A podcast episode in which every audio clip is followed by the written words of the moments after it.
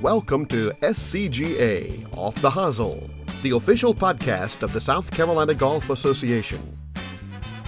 Welcome into SCGA Off the Hosel. I'm Alan Knight, joined today by Biff Lathrop. Biff, how are you? I'm doing well today. A beautiful day down here in uh, Pawleys Island area. It is. We are set up recording at the Heritage Club today. Uh, it's just going to play 260 rounds of golf. They are. You cannot get a tee time.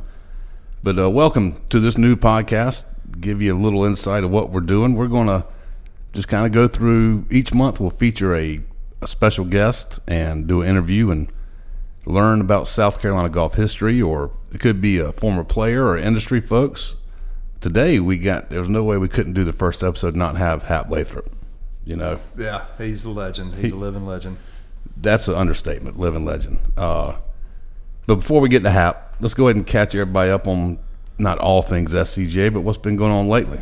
Oh, it's been been a busy few months. Um, you know, we're into 2021 into March right now, and uh, we we have been going on schedule as we usually do, um, hopping and dancing during COVID times and making things work. But it's been a been a productive two and a half months so far. Uh, we started off the year. We dropped the My SCGA app in the first of January, and uh, so far that has been a hit. It's uh, an opportunity for our membership to be able to post scores and register for golf tournaments and get SCGA news and uh, all sorts of great things right there at your fingertips. And, and who doesn't love a good app anymore? So You got to have an app, it's free too. That's that's the cool part. and Um, so they can just go to the yeah, you can go to your your uh, you can go to, to the Apple Store uh, or, or, or where you download your, your apps through Apple and also uh, Google Play, I guess, to Yeah. get it for Android. I'm not an Android guy, but, but available in both both sets. and just my SCGA, and there you go. my SCGA app. It's uh, go check it out. It's got a lot of good things on there. Again, uh, it, it's it's there's a lot of interesting links and, and things that can help you while you're on the road. But the biggest thing is you can post your scores. I mean, you can just immediately once you get done, you can put your scores in there. You can put uh, your stats. You can do all kinds of hole by hole posting. It, it's, uh, it's it's it's very robust, as they would say. I wouldn't want stats. Yeah, you don't want to see my stats. I That's promise you. depressing. So what else is going on SCGA wise? Uh, so we kept on going. We uh, tournament of champions had a, had another another cold event at the tournament of champions. Got rained out half the second day, which is you know pretty much normal for our 25th anniversary of that that event. Um, I've happened to be at every one of them, and I think we've got about half of them done the way we're supposed to. But you just never know. But we had another good event at uh, TPC at Myrtle Beach. They were really good to us. Uh, everybody enjoys going to play there, so uh, we were happy to get what we got done. Um, moved right on from there and kind of a little bit of a break in February. We were supposed to do an event at, at, at Florence or 40 plus, but we had to cancel it due to course conditions being too wet. Everybody remembers all the rain we had during February and uh, the lack of cart paths at Florence Country Club don't help very much when you're trying to troop around 80, 100 people around there. So we decided we'd wait and do that another time. Um, Yeah, yeah. but uh, we came came back with a vengeance. First of March, first weekend of March, uh, our annual Partners Championship. Uh, we did it at Spring Valley and at Wood Creek uh, Club. 102 man teams uh, signed up for that event. In fact, 102 man teams we filled up in less than two and a half weeks. We had about 15 teams on the waiting list, so it's become a really popular event. Nice. We do a captain's choice the first day and a and a, a modified scramble the second day, and and um, impressive victory by Mr. Ryan Reynolds and Brandon Semprola. Uh, they shot a first round 59 Wow. and followed that with a 66 for a total of 19 under 125. So it was uh, it was pretty pretty impressive. I don't care what the format was. What what rotation did they play? They were they were at Wood Creek the first day, and they played Spring Valley the second day. 59 at Wood Creek's good. Yeah, that, that is that is pretty good. In fact, wait, I might be wrong on that. Maybe they were maybe they were at Spring Valley the first day. Yeah, they were at Spring Valley the first day. I Okay. apologize. I get them confused. I've done so many of them, I can't keep up. But yeah, Spring Valley the first day, then Wood Creek. And you alternate that rotation each year, correct? That's right. We try to. We want the champions to end up at, at the, the other golf course each year. So as long as we can keep those two courses in the rotation, that's how we'll continue on. Yeah, yeah. Um, no rest for the weary. We turned right around the next weekend and did our Palmetto Cup uh, that, that we were excited to do. We lost last year's Palmetto Cup. It was the first event we lost during the COVID crisis. Uh, but we brought in, or for, for everybody that doesn't know, our 14 top amateurs in the state versus the 14 top uh, CPGA professionals in the state. And we went to the Reserve Club and right down the road at Pawleys Island. And um, had a great time. Mr. Gary Shaw was the captain for the professionals, and, and we brought in Charlie Rymer as our, as our captain for the amateurs uh, when we needed somebody from, from locally. And first time I've ever had a professional captain the amateur team, but I knew Charlie would be fun, and he lived up to that. And we had a great couple days of golf. Uh, interestingly enough, Mr. Shaw led his professional team to a, a victory. Uh, the first time the professionals had beat the amateurs since 2014. So pretty impressive. Those guys really played good. I got to watch a lot of them, and uh, all of them played well. But it was uh, it was it was very competitive, and the pros put it to them at the final day. And uh, but overall, it's a two good days of competition, and, and for me. It, it's fun to watch the professionals have a reason to go play golf. You know that that that industry's changed so much; they don't get to play as much as they normally would like to. They're they're working all the time, and um, so it gives them a good time to come down and play a couple rounds of golf and then a little dinner one night. So it's, it's a good good two days. Nice. and you gotta you gotta let them win every now and then. I know y'all didn't let them win, but yeah, we didn't. We don't ever let them win. I can promise you that they they, they took that victory. But yes, it does help with the uh, with the intensity of the event and, and, keeping the interest of the event going. So it's uh, it was fun to watch. Yeah, we got anything else? Uh, I guess we just finished up. We had a River Club. We had a 40 plus at River Club this past Monday. Um, had it was a two man team event. We might look at start doing a little bit, a few more of those. Everybody loves a partner. Yeah, and, I, I uh, agree with that. It was a, a, great day down there. They're getting ready for the for the Masters, and we're able to slip us in a couple weeks prior to, and uh, you know, uh, just a, a good day for everyone. The sun was shining, and when the sun shines, a lot of things go well. That's great. Yep, it was good. Well, uh, this interview was actually recorded a week ago. You're going to hear Joe Quick sit in with me on that one, and it was recorded down at the Palmetto Shop, the, the sponsor of this show. I want to thank Palmetto Shop for coming on board and helping make this thing come to fruition. So, if you don't have anything else, I say let's just get to Hap. Well, let's do that. Um, we, we are very excited. South Carolina Golf Association, a new, a new venture for us. We're looking forward to it and uh, looking forward to all, all of our guests and, and learning about the industry of golf in South Carolina. The Palmetto Shop is your one stop shop for all of your logoed apparel, promotional, and marketing needs. Offering full service embroidery and screen printing for business, athletic teams, and personal needs, along with a variety of gift options with our trademarked Palmetto Tree and Moon. You can find us on Facebook as Palmetto Shop, the web at thepalmettoshop.com, or call us at 803 252 5058. Hap, welcome to the show. Thank you. It is a pleasure to have you. Uh, in my mind, a living legend, and one I feel lucky to have time I've worked for. You know. Well, you're mighty kind. Well, I, I appreciate you hiring me way back in the day, 2006. Well, it was 10 or 12 years ago. yeah. That there are so many things from you that just stick with me. It's unreal. And 10 to 12 years ago is one of the things that anytime I hear that, just so if he, just real quick, he, Hap, when we were at lunch table, would always reference oh, that was about 10 to 12 years ago. And as we were getting older, he, we were like, oh, you need to move that about 15 or 20 years ago, you know. But, so you are retired. You retired in 2017? No, I guess it might have been 19. 2019? After 40 years. Okay. 40 yeah, years. Yep, yep. Uh, 40 years head of the SCGA. I mean, you. I never got a promotion, man. I was about to say you were hired as executive director, correct? How would you feel working 40 years and never got a promotion? You uh, you grew the business. Let's say, let's say. So, how did that come about? Let's let's we need to get an SCGA five minute history if we could. Well, it's really kind of funny. The SCGA never had a full time employee. They had a executive secretary, is what they called him, and he happened to be the superintendent of education in Hampton County. And he and my dad were friends, and and they they um, my dad died young, and, and Mr. Causey needed a one day tournament director, and he knew I needed money to go to school. So at 18, I was hired to go run one day events, uh, which basically means you sit at a table and take money and give out prizes at the end of the day. Yeah. And so, with that being said, I did that for a number of years, and then they decided they were going to get a, a full time employee. And so my name was put on the list because I'd been running one days. Everybody knew about me. I had won the state amateur, and yeah. so I kind of had a little name. And uh, they had an interview process down at Hilton Head.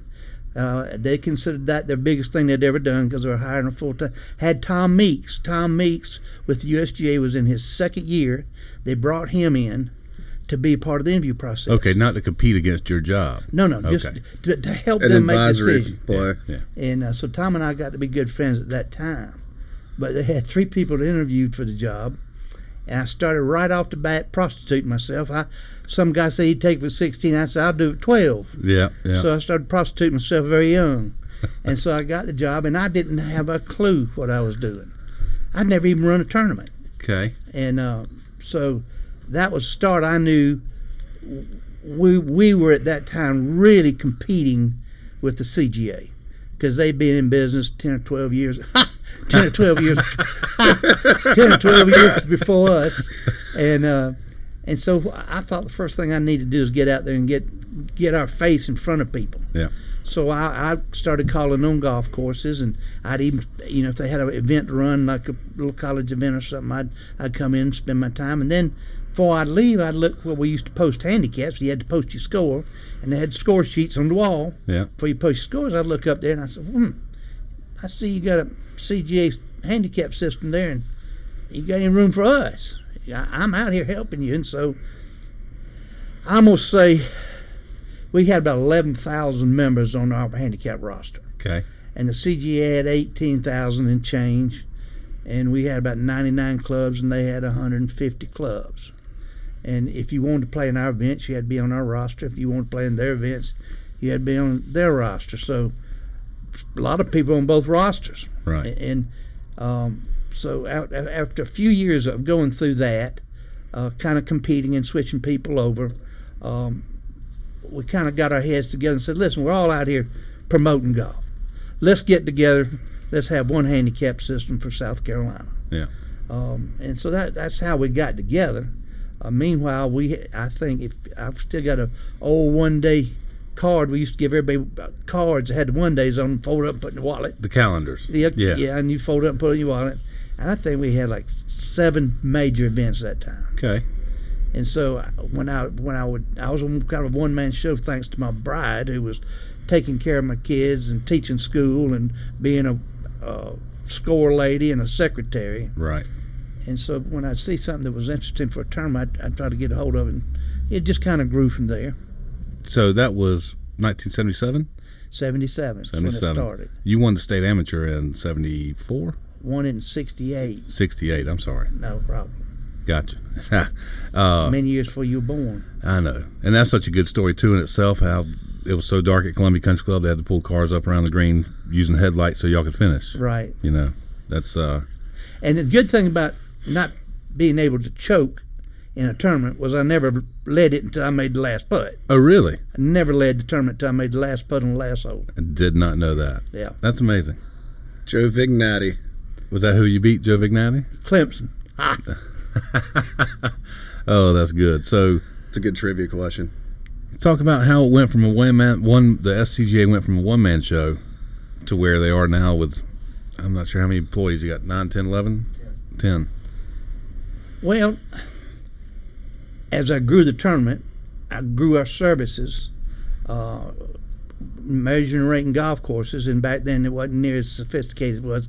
You could go and measure a golf course, and you got the yardage, and then you had a yardage formula, and you do that, and you could go plus or minus one to give you your course rating. okay So if it came out, if the yardage rating came out 69, if I thought it was easier than that, I'd say 68. If I thought it was harder than that, I say 70. But that took a lot of time because I was doing all the golf courses, and we really, I guess, uh, uh, Matt Harbin. Matt Harbin was the first guy I hired yeah to help me, and, and we were starting to run get the Junior Golf Association, trying to get it started too, and uh, so after Matt helped me get that going and started, then next was Paul Rouillard, and we wanted to expand our juniors. I really thought juniors was what we need to put our emphasis on. We Yeah. had plenty of adult things going on. Uh, we needed to get kids involved in the game, and and quite honestly, Biff was one of the stimulators in that. Only because I went and watched his uh, conference championship down at Persimmon Hill mm-hmm. his senior year, and, and when he got through playing, I noticed he was the only kid had anything to do during the summer where he could go play. He was a member of the club because I was a member, and he got there and played. The rest of the kids kind of put the clubs away and said, "Well, wait till next next year." And so I I, I started going to a lot of counties, a lot of areas had a junior chapter, if you will, Mm-hmm. for their kids in that area. But it wasn't organized into a statewide. So I organized those, got them together, and did a statewide junior program with with certain uh, things that had to be you had to do. You had to to be a part of the the statewide program. Right. So that grew pretty good. Did y'all and did you start All Stars right then and there that first year?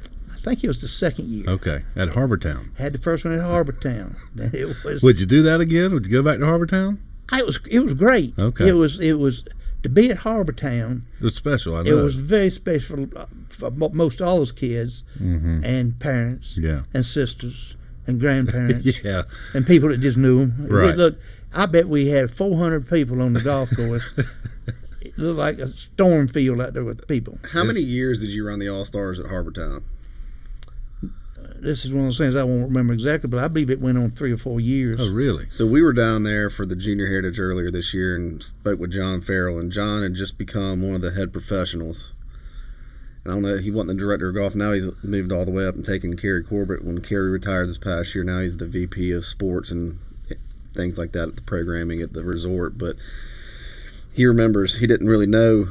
Y'all didn't know each other, obviously, quite yet. No, uh-uh. but that was an introduction. Yeah. He he had some good things to say about you from that first uh, that first encounter. it was uh, it really was great because you know it's a great golf course quite naturally and and have your all stars out there and and my my original uh, diagram of the junior golf and all stars was not your best players Okay. it was your players that came to every every tournament who helped the coach get balls somebody did something special Yeah. so it wasn't necessarily your best players. That was my original thought process. The good players had tournaments playing. let's do something for the players that are, are decent but not your best. You know, I never knew that. That's pretty cool. Yeah. It's kind of like Camp Reward when the camp started. Yeah. As also we one of the first things we started with Charlie's Roundtree's help, the captain's club. And what we would do is we you could go out and we had a scorecard with nine things that you had to do. Like number one was introduce one person to play golf, uh, and it got down to spending uh, nine hours in a golf shop. That was the ninth hole, and you'd have to get those checked off. And after you got everything checked off, you qualified for a five hundred dollar scanner Really? scholarship. Michael Manus was one of the ones that did the first year, That's that's amazing. Wow. and he was uh, Captain's fact, Club? I think it's called the Captain's Club. That is cool, man. I've never. Yeah, it did. It didn't gain gain much steam because I hate to say it, a lot of kids just didn't want to go through the Yeah. The process. process. Yeah. But Michael Manus did. Well, how did you get introduced to golf? My mom and dad played. Okay. We, we played a little nine hole golf course in, in Hampton. Dogwood. In Hampton. Okay. Hampton Country. That's Hampton County. Sorry. Hampton County Country Club. Okay. Is it still there today? No, not Okay. open. Yeah. Uh, we used to have, as a nine hole golf course, we hosted the state intercollegiate golf tournament.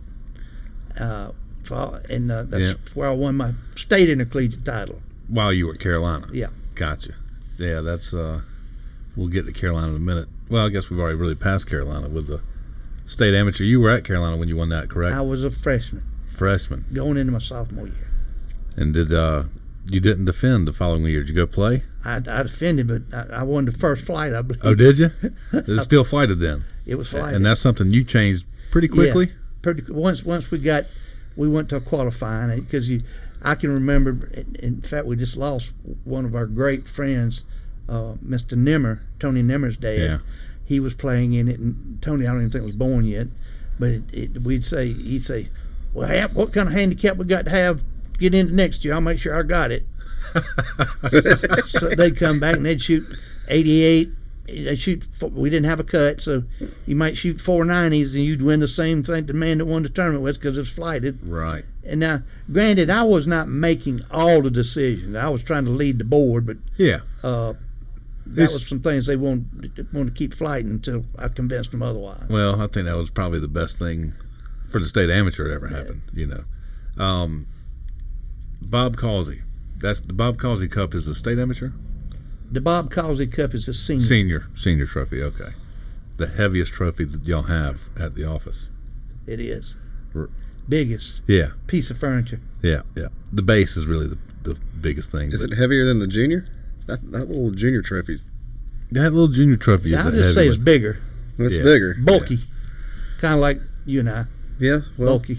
So we've got a couple employees at this point. I'm going to wrap up this history. Uh, at what point did did Junior here come in, into play? junior. Well, Yeah, I know. once again, I, it was by need.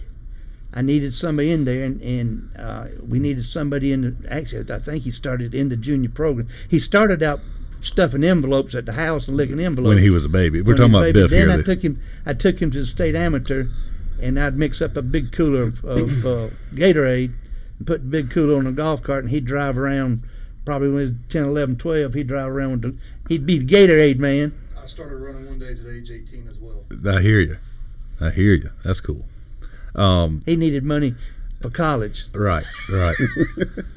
How eerily similar is that? You know what I mean? Too bad you, you never won a state amateur. That's you know.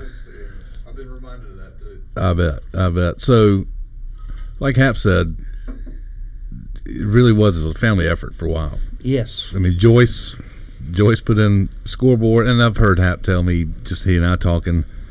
Back then, there wasn't a computer program to generate T sheets. She had to wait till he got through handwriting them. Then he had to hand them to her, and she had to type them up. Yeah, there was no website either. You couldn't just go look up your tee time. You had to call Hap.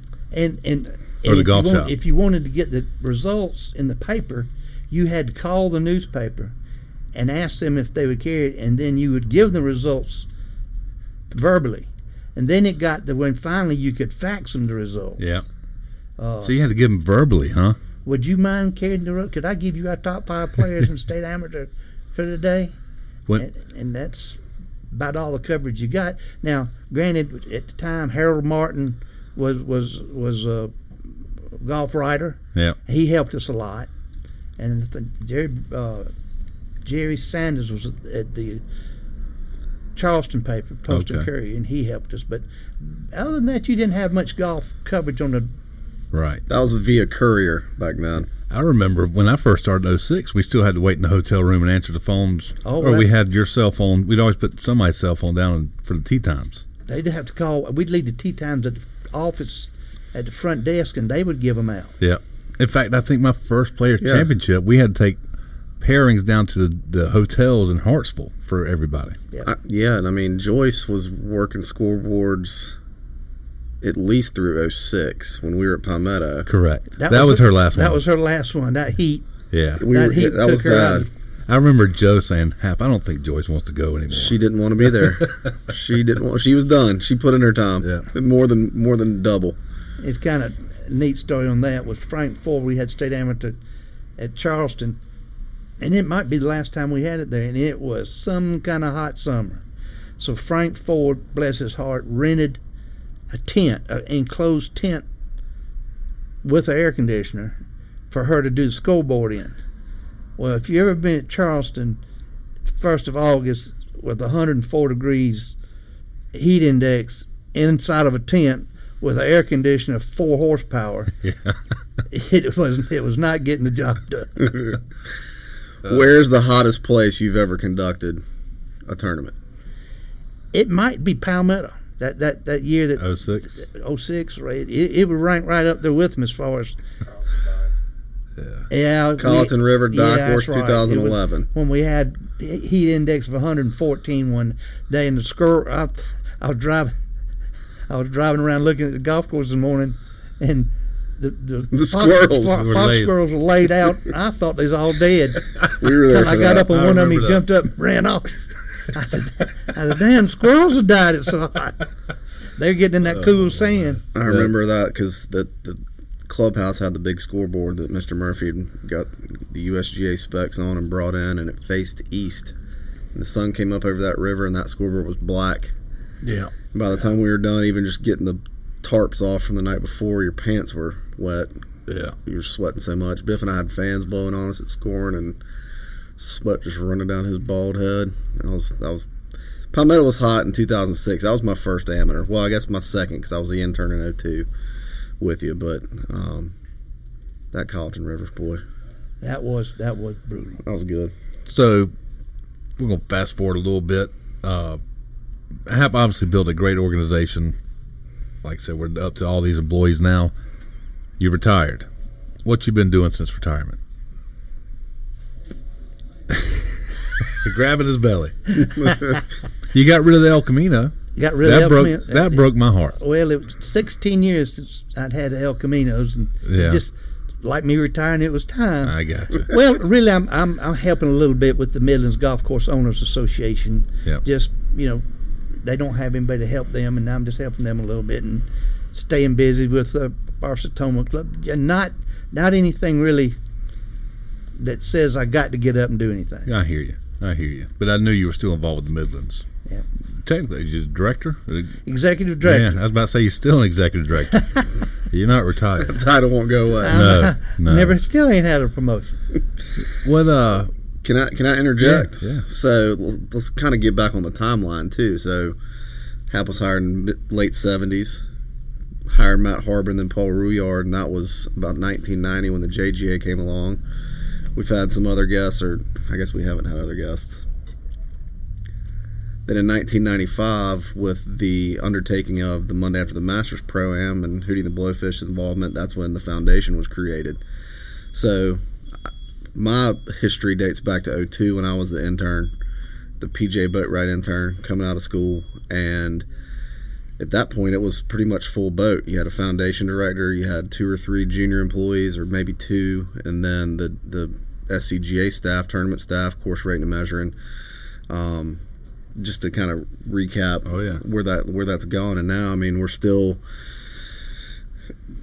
kind of three organizations running strong that was all created through the needs and vision that you had. Well, you know, it was when I was trying to raise money for the Junior Golf Association, and I can remember one of the first people I asked was Jay Haas, because he had a pro am tournament he was doing up in Greenville and Spartanburg, and Stan Olenek remembers it well too. Uh, and I, I asked Jay for some money, and he said, "Well, I'll see if I can't give you a little something." He said, "Can we write it off?" And of course, we didn't have a 501 uh, C three. yeah. I said, no, you can't do that. So, in there became the reason to have for people to make donations and write it off. Yeah. I had a way to go and talk to them and tell them what we're doing, why we needed it. So that that began the foundation. So, I think maybe Shay Noel was our was our first foundation director. Yeah. She was a she was a, a, a fundraising type lady, and and uh, Charlie knew her fairly well, and and um, so she came on and started building contacts and what have you. Gotcha. That would have been mid nineties. Yeah. yeah. And now here we are with Joe. And he- all the way to Joe. All the way to And what Joe. a fantastic job, seriously, he does too. yeah. He Yeah. really does. Well, I think the neat component about not just you know the junior programs too, but the scholarship component, and uh, coming up by next year, um, we're going to surpass the the million dollar mark in scholarships awarded through the foundation. That'll be a great thing to. I mean, that's a high point. Got It's a, it's it's pretty unique and interesting, especially for a smaller foundation. But you know, it's taken people contributing um, and really honoring some of their their family. You know, we've got obviously Monday After the Masters contributes to us, but the the Bagger Do and Beef for David Dupree and and Mr. Prezioso and um, you know Terry Sedalic, who was longtime pro down at Terry Florence. Terry, you're right. Terry Florence, who was a longtime pro at um, Wild Dunes and then Bulls Bay. You know, Hope's come on and her family, the kids, and have, have really helped us kind of Neil move, Baker. move that needle to get us a little bit ahead of pace when we thought we were. And so, um, you know, Biff and I actually handled a phone call the other day with.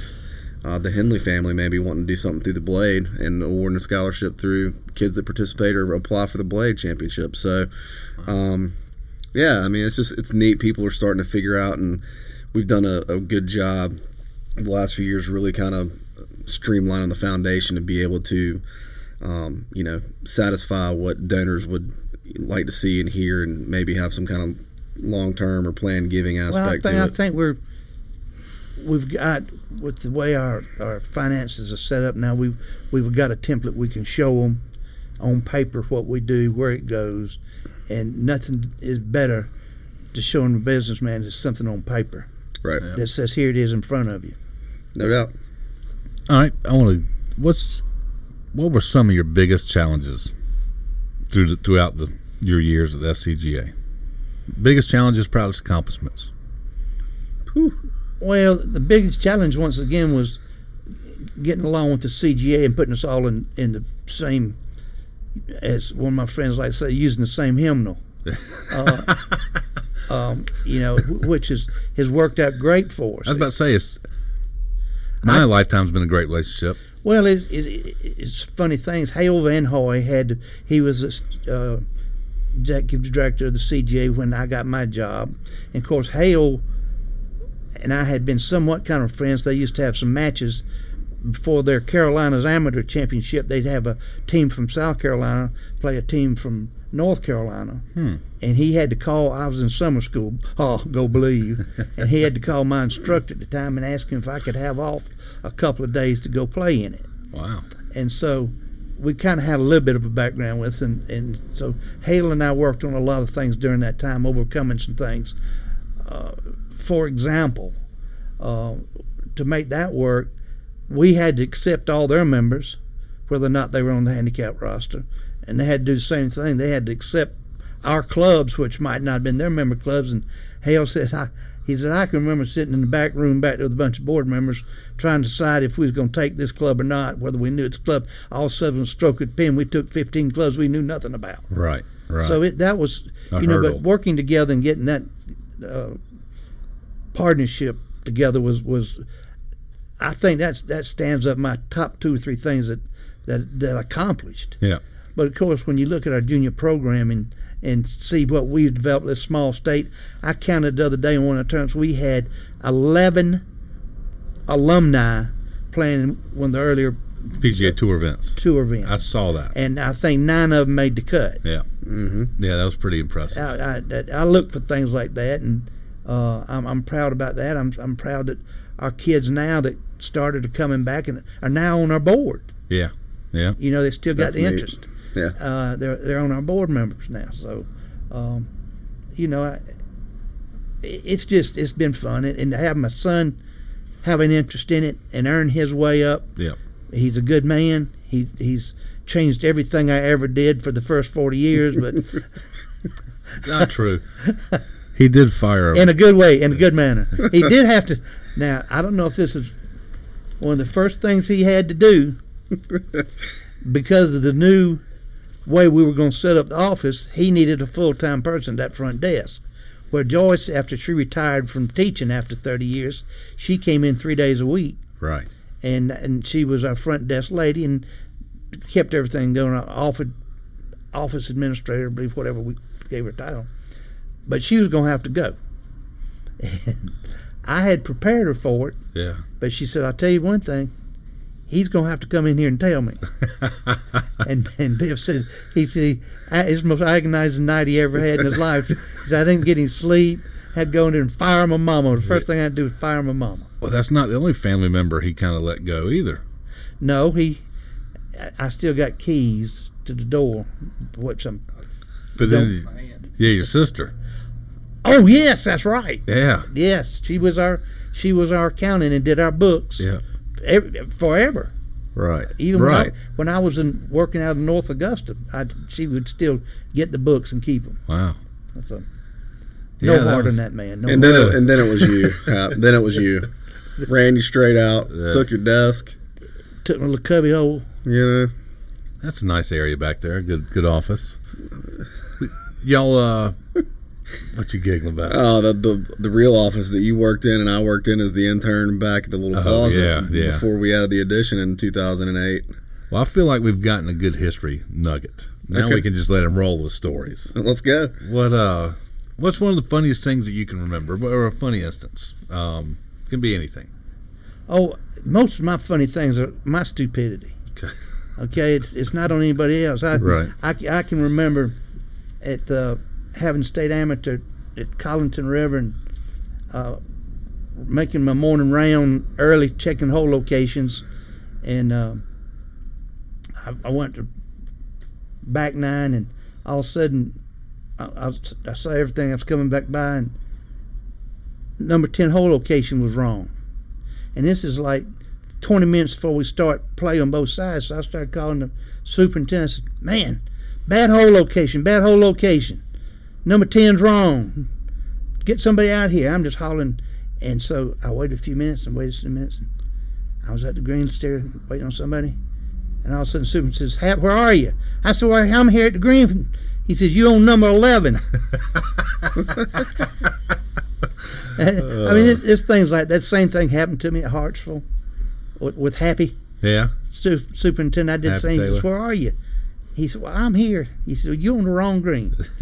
uh, you know that the, the stories like that are, are my own bad stories, and uh, you know I can remember uh, Buck Lee getting on the phone on the radio at the scoreboard, wanting to know a score he'd made, and he started out. He rambled about three minutes of where how his strokes were made, and then he says, "What I make?" I said, "Whoa, Buck, back back up a little bit. Let's go stroke by stroke."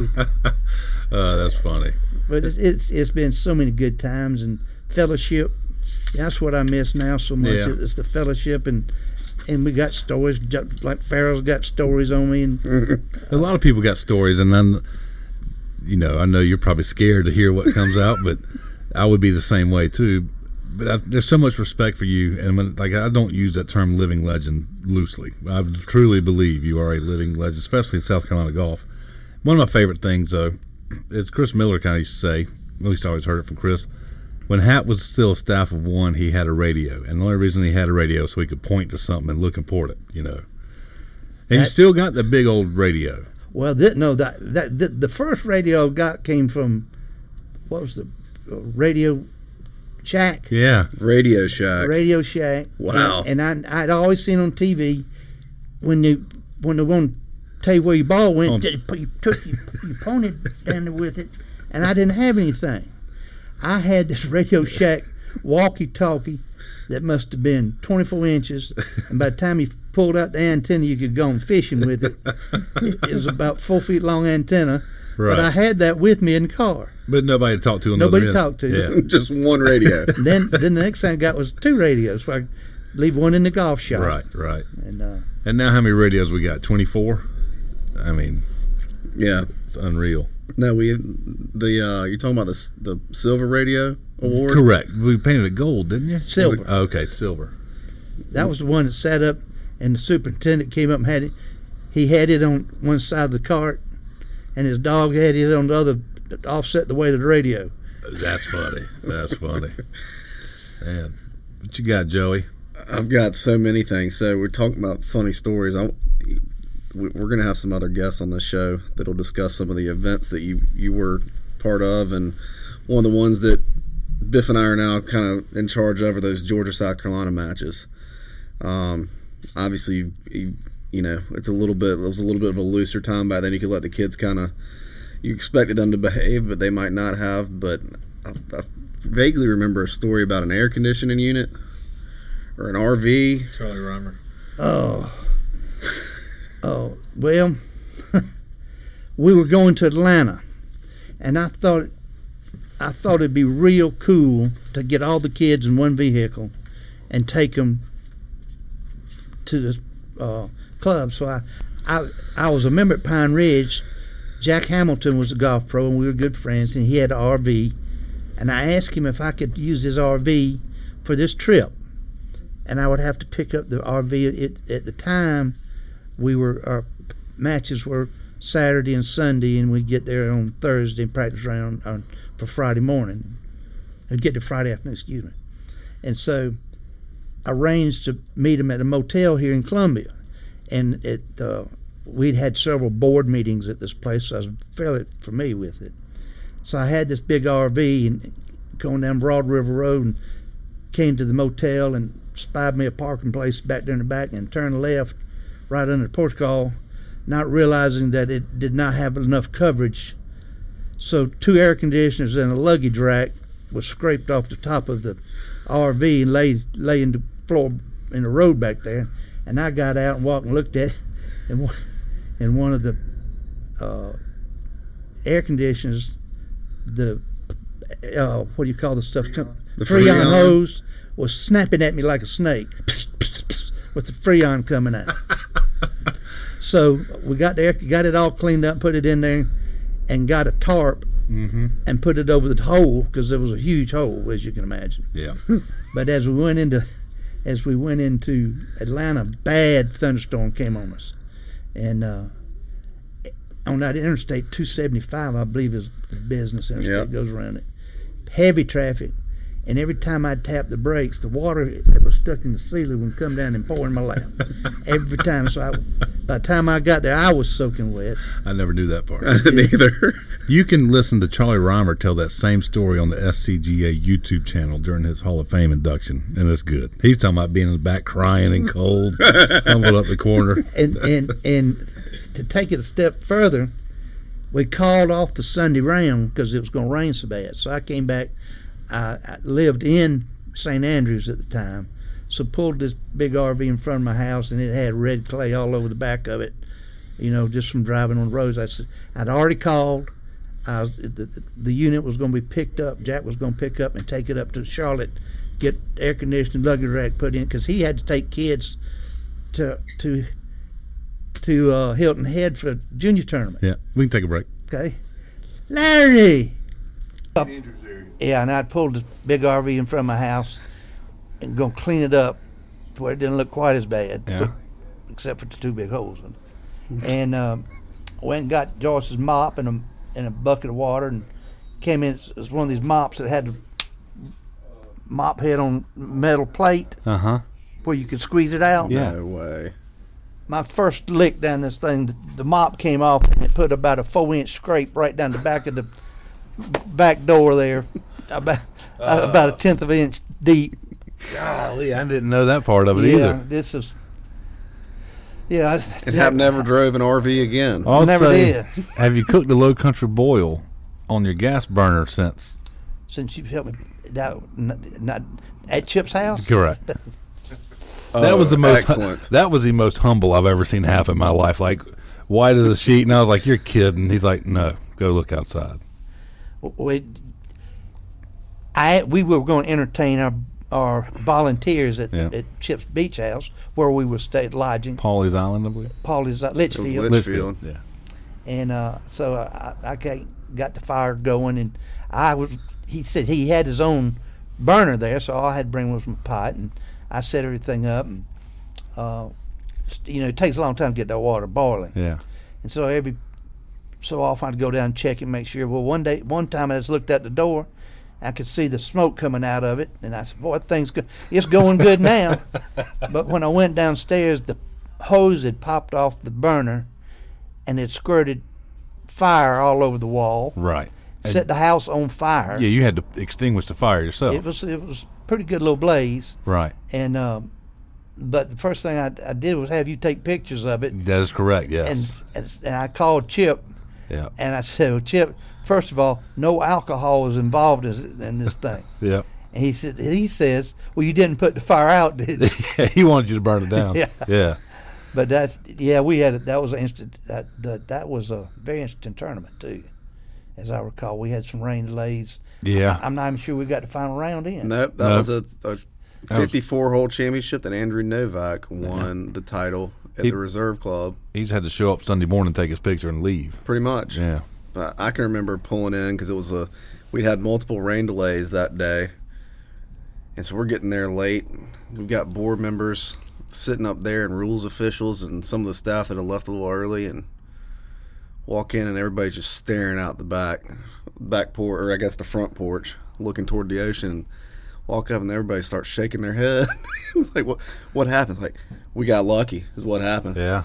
And if you take if, picture this for those listening, you walk underneath and it's the old beach house, old wood, plastic siding underneath, and it's amazing that house didn't go What- down in flames. Had I not just filled up the pot with a lot of water, knew exactly where the hose was, how to cut it on, where to cut it on, Right.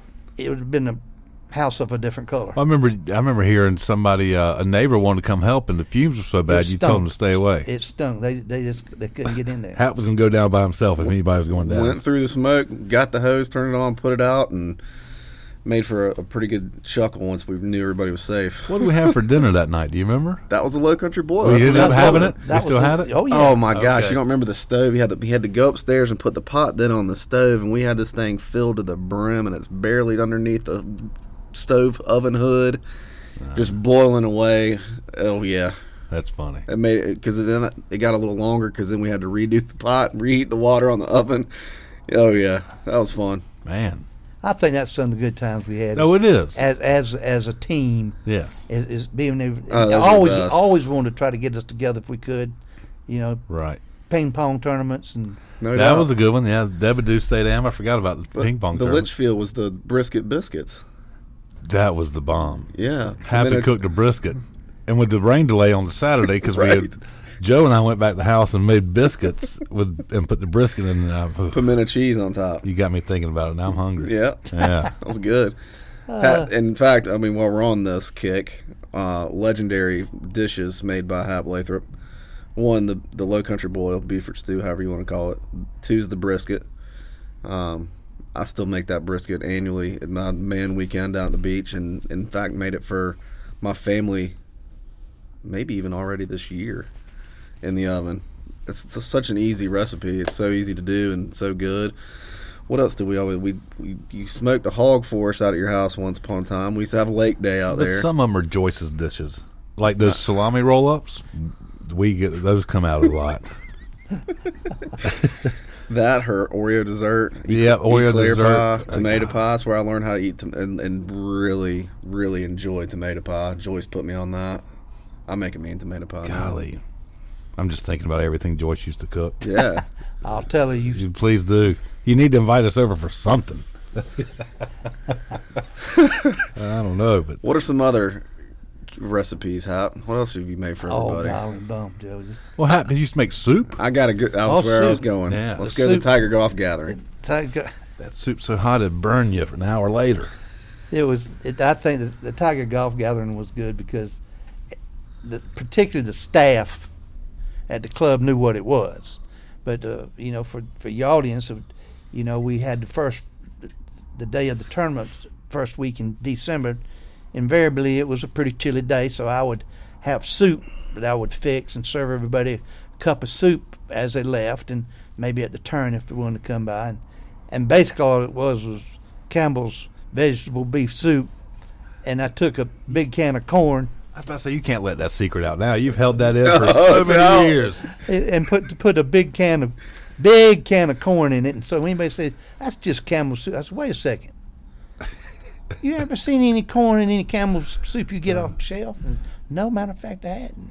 But then, but the staff, Patricia and them, the staff at Thornblade, they'd they'd wait in line to come get the soup. But Yeah. the, the, the, the funny one was when, and that went on well as long as as long as, as I was there, it went on. But one year they moved it to. Um, Greenville. moved it to Rick V's course, Reserve. the reserve, Okay. and and it was in September. That's when they opened the Larry Penley Clubhouse up there. That may be, That's right. uh, and it was A one day deal. and we had it, and so everybody showed up. So well, no soup today. I guess. Oh no, I got the soup. Come on over here. So I set up my soup burner and cooker and everything. Had everything. I had the big pot up there. I said, open it up. And if you open it up, there's a case of beer inside the, the Oh, pot. that's funny. I always Uh, that's when it was hot. That's right. September. And the rain came. But I will also say the Ford Picard you came down and cooked for the families on the final round yeah. for the junior tournament, and I always appreciated the soup because it was cold, you know. And, Oh, it's always a hit. oh, did he? Tournament champions too. Yeah. I, ne- I never went that tournament. Biggest request I get now is ED is, am I doing soup? And that's uh, you better be doing soup. Well, I told him that retired in 2019 also. Well, Uh, I, I can remember no soup for you. there are a couple good stories with this one because we were uh, we were getting ready to head up to the Tiger Golf. This is, I don't know, ten or twelve years ago, and um, Hap calls me. I'm on my way home from the office. We're getting ready to pack up and go. And, Joe, you got a food line in Lexington? yes, sir. My food line's out of the big the big cans of Campbell's soup. I got the corn. get as many as you can get. So I ran into the food line. I bought however many ginormous cans of Campbell's soup, and up the road we went. And this, this could have been the same year even, because Hap always served it with oyster crackers. Had to be oyster crackers, nothing else. Kyle had just come on staff, so this would have been 2015 or 16. And I think we might have been going to the Cliffs that year. Yeah. The new um, the new Cliffs course, the newest Cliffs course, and we were driving up through Marietta, and Hap doesn't have oyster crackers. So we stop. There's nothing up there, and so we stop. Can't find them at gas stations. Can't find them wherever. Call Kyle. Hap tells Kyle, Kyle, you, you even know what an oyster cracker is? Because Kyle's from Cleveland. but Kyle, you know, turns out Kyle's a really good chef himself, and so I can remember Kyle being offended. You didn't think he knew what oyster crackers were, and of course he drove to 14 different grocery stores and took an hour extra, but came up, showed up with a big bag of oyster crackers. Yeah. Oh, that was good. Nothing wrong with oyster crackers. Amen. Hot sauce too. What's uh? What, you got anything left on your list there? We could keep going. We got to wrap them up somehow, sometime. I mean, I don't want to wrap them up, but I just want to make sure we get anything you want to get in. In I, I think we have to go to the Monday after the Masters. One of the ones is was Biff when ESPN was was, was uh, Yep. doing, the- Mike and Mike in the morning. well even before that they they would you know we had those cart situations. Right. We bring in a hundred carts, uh, and and we needed every one of them to have just a few spare, and everybody wants a card. Saddest excuses and reasons, and Biff was left with standing guard on the few we had left over, and um, I'm out there on the golf course and I get this call. Of course, you know, he always calls me Hap. He's Hap. We got a ESPN lady here says if I don't give her a card, she's gonna whip my ass. I said, son, that's just gonna be ass whipping you're gonna have to take because we we're not giving out any more cards. but it, yeah, that that you know to start out like we did and uh, with the tournament, you know, right around tree and I are gonna have the first one down at Aiken, and that was before the band really got involved in it, uh, and so. Uh, we started out getting almost getting it signed on down there at, at um, Houndsley. Houndslake, Yeah.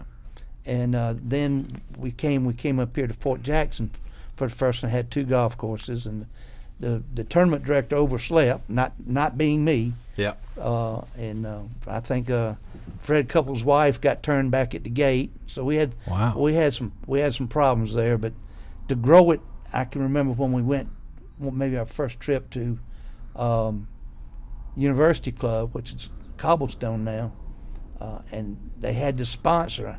I said, "Who's ever heard of them? They they're not going to be here at all. America Online, AOL." Oh wow.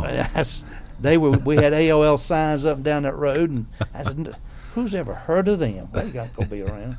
But that, that group is That's right, Empire yeah. Sports has, has done a tremendous, fantastic job of, of with that event, and taking it to the level where it is. I mean, because people really come from long ways to play in it. Oh yeah. Why don't you real quick tell your uh, answering the phone at Fort Jackson story? Oh, we were, we were, had play going on, and Nick Faldo had won the Masters, and uh, he had a he had a caddy, a girl caddy, Susan, Sonny, Fanny, Fanny. Fanny. Yeah. who wanted to get to know the band. So Nick had signed up to come and play, but he won. Yeah. Won the? Masters the day Won the before. Masters on Sunday. He's supposed to be, and I'm just in the golf shop by myself, the, and, and the phone rings, and I picked it up. My, you know, Fort Jackson, and this voice says, "Hello, uh, this is Nick Faldo." I said, "Yes, sir." He says, "I'm supposed to be there to play in a golf tournament this morning, but unfortunately, uh, I had some chores I had to do." He didn't call them chores. He had the responsibilities I had to take care of. He says, "Now I'm still coming." I said, "Really?" And he said, "He says I'll be there about one." Wow. So we got the little gal that had, had drawn his name to caddy, and they he went and ble- I've thought the most of him ever since that. He got her in the cart and he went around, met his team, rode around, spoke to other people. Wow. And that's when we had the flyover Yeah. Yeah. We heard about that with Yeah. Charlie Roundtree. They'll hear about that later. jet. Yes. The F-16s, I believe. Well, the Jet was a, the captain of. He was the he oh, was Okay. the person in charge of that whole platoon of the flyover jets, Yeah. and he came to me and says, Had we spending a million dollars a minute, we got to fly this thing over now. yeah, yeah, yeah. We heard that. That was pretty good. Um, you know, this is my first podcast, Alan. I know you've got the Pulling Weeds podcast, but I'm sitting here knowing we're on camera, and I can't help but think of Kent Hungerpiller. Because every time a photo would be taken of Kent Hungerpiller, if you ever watch close and would go look at the composite, the president composite in the office, Kent would always wait until the last minute and just barely turn his head to get his good side. Give us some. Give us a good Kent when I know he helped start the um, the Players Championship over there in well, Hartsville, and you know, Kent was such a good guy. I mean, I, I think one thing I always recall about Kent is having our staff and a few of the volunteers over to his house Yeah. on, on night after the first round, and and uh, Cooking, cooking a mean. ten, but Yeah, beef but tenderloin. What Kentco would do, and we called him Kentco, 'cause that was the name of his company. right. What Kentco would do, he have he would buy the food, and he got his friend Al out there, and Al would be cooking the food, and Kentco would be getting all the credit. Right. Oh, okay. Kentco, you just make the best. That's the best tenderloin I ever had in my life. He said, well, you, you got to get the, the mix right. You got to use uh, he'd, he'd start naming the four or five different condiments that went into the what you ever brushed it with, and kind of like my soup. You know, it's Yeah. you got credit for it, but want nothing to it. he's he's good. He was truly missed Kentco. He, Yeah, I do too. He always dressed the nines too. I remember his blue suede shoes, and I mean, just a just a character. And he had that house. I know the last time we we broke bread was at his place down at the beach, but he had that house in Hartsville where he had his. You could sign The chimney. the chimney inside. That was and it always was like a hundred years old. What the signature? Was? Yeah, it was right? one of the historical houses on the main drag there in Hartsville that was always just a unique spot. And then you'd walk in and you see all the everybody who ever came to that house had to sign that chimney. That was cool. Um, some more hapisms. You got any more hapisms, Al? I mean, there's we could write a book. Uh, well, you um, need to write a book. Chips wrote a book. Why don't you write a book? How about you got a falling in the mud, Tom? You got time for that story? In fact, I used it the other day. Told somebody. I don't know if I remember this one. You know the falling in the mud? Um, as you know, I'm prone to be early Yeah. everywhere. Get, catch some crap because of it. Um, but my daughter Shay was on a softball team, baseball team, and was supposed to have her pictures taken and play a game. And she was supposed to be at the field at one o'clock. And our house was seven, eight minutes away. But about 25 after 12, I said, Shay, let's, let's go on right on over there. Daddy, I don't have to be there to one. I said, well, let's just ride on over there. So she got reluctantly. She got in the car and we went over and got to the baseball field and I pulled up and stopped and she jumped out, saw some friends, went running. All of a sudden I hear crying and screaming. She comes back. She has slipped and fallen into a mud puddle right before these pictures. And I said, don't just get in here. So we went back, cleaned her up, got another outfit on her, brought her back, and it was five till one. I said, see, you always got to have a little falling in the mud time. And I thought- like that. I think we've used that around the office before. Yes. And if you weren't 15 minutes early, you were not on time. But see, I'm the same way. Back in high school, they called my nickname at my second job was early because I would show up early every time. Well, maybe that's why I have hired. That's you. why I was a good fit. I remember when I would, if I thought I was going to be late to the office, I would call Hap, and I think out of all my phone calls, probably ten over my tenure, I was late maybe twice out of the ones where I said I might be late. That traffic's not looking too good. We had a great. Uh, when I took my job, one of the people that hired me was Tatum Gressette. Yeah, Gressette family, great, well-known name, and um, Tatum had a long tenures, you know, in politics and other things. And when he passed away, the funeral was going to be at a little church in St. Matthews. Church held probably 90 people, and I wanted to be there. I wanted to make sure everybody saw me being there because of my position. yeah. So I got Joyce in the car, and we left early, early enough to make sure we could a get it- spot. that you could have a spot. And we got we got there. The church was not unlocked. There was not a car present. There was nobody there.